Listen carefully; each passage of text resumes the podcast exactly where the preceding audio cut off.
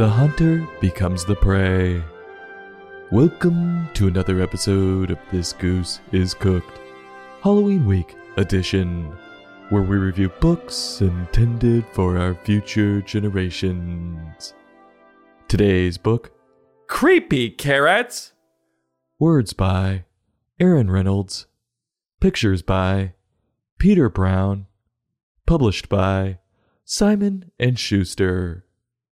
It's Halloween week, and we're only reviewing spooky books leading up to Halloween on Monday. Well, except for maybe the celebrity review on Friday. If you know of a Halloween themed book written by a celebrity other than Jerry Seinfeld, let us know before Friday on Instagram or in a podcast review. Anyway, today we have an eerie one for you called Creepy carrots! This may end up being just another rabbit with a carrot problem, like another book we recently reviewed on episode 327 called Too Many Carrots. In our book today, Creepy carrots? our main character, Jasper Rabbit, believes carrots are stalking him. Will there be any validity to his claim? Or is he hallucinating? Well, bring a recipe for carrot cake and let's get cooking.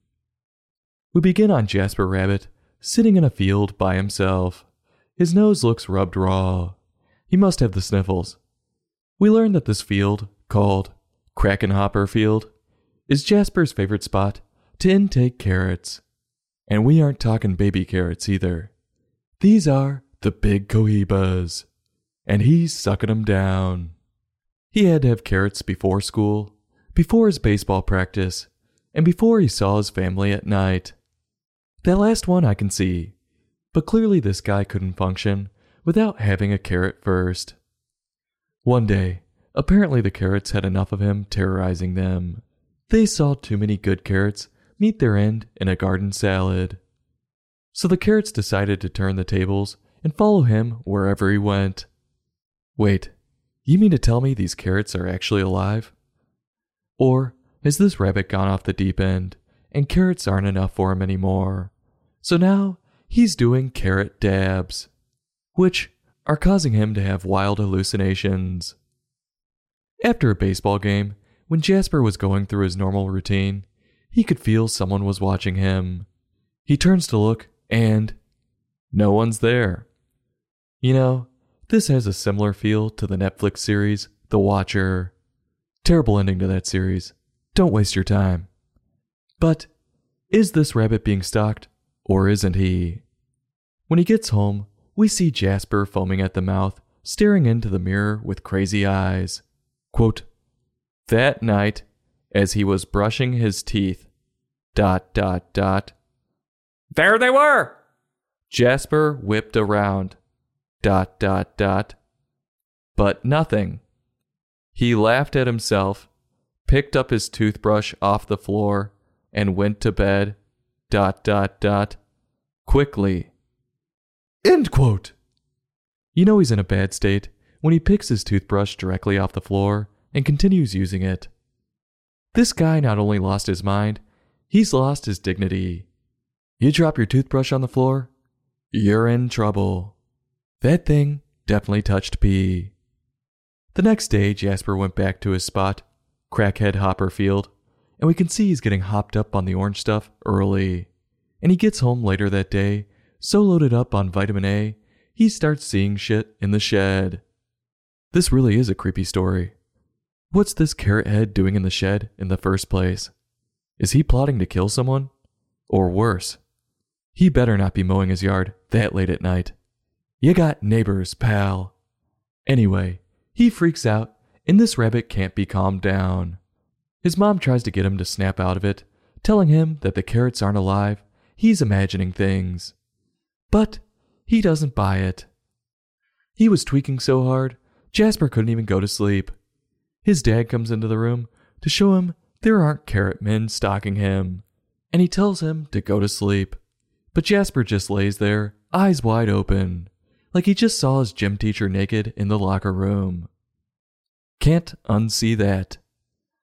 Needless to say, Jasper's life spirals out of control. And finally, Jasper is like, Something's gotta change. so he heads to Crackhead Hopper Field and builds a wall, and for good measure, a moat around it. Quote, On his way home, there was no tunk, tunk, tunk. There were no carrot shaped shadows. His plan had worked. No creepy carrots would ever get out of that patch again. End quote. Walls work? Huh. Well, the story ends inside the wall, and we see the carrots really were alive. Who would have thought? And the carrots are rejoicing because they're safe from that rabid rabbit. And no more good carrots lost to a vegetable medley. With this book and too many carrots, I had no idea so many rabbits had troubles with carrots. So that's the first lesson I learned. And I'll be on the watch next time I see a rabbit to make sure they're eating carrots in moderation. On another note, one could say this whole book is commentary about the absurd amount of fentanyl pouring over the southern border of the United States. As we saw, Jasper struggled with his carrot problem, and at the end, a simple wall solved the problem. And everyone on both sides of the wall appreciated it, because the trafficker was stopped, and therefore unnecessary death was too. We reviewed another one of Aaron's book all the way back on episode 128, called Nerdy Birdy Tweets, and we thoroughly enjoyed that one, so be sure to check it out. Aaron's writing in this had me in suspense from start to finish. He's also quite a humorous writer, and I have to compliment him for being concise. He only provides what you need, and then lets the pictures do the talking. As for Peter's illustrations, he captured the emotion this rabbit was going through quite well, keeping the illustrations in predominantly black, white, and gray, and only throwing in orange at certain times to add emphasis, gave it the perfect feel of a spooky story. I caution our readers if you read this, you may never have a carrot in your home again, for more reasons than one. So, on a scale from 1 to 5, I'm giving this book a 3.7.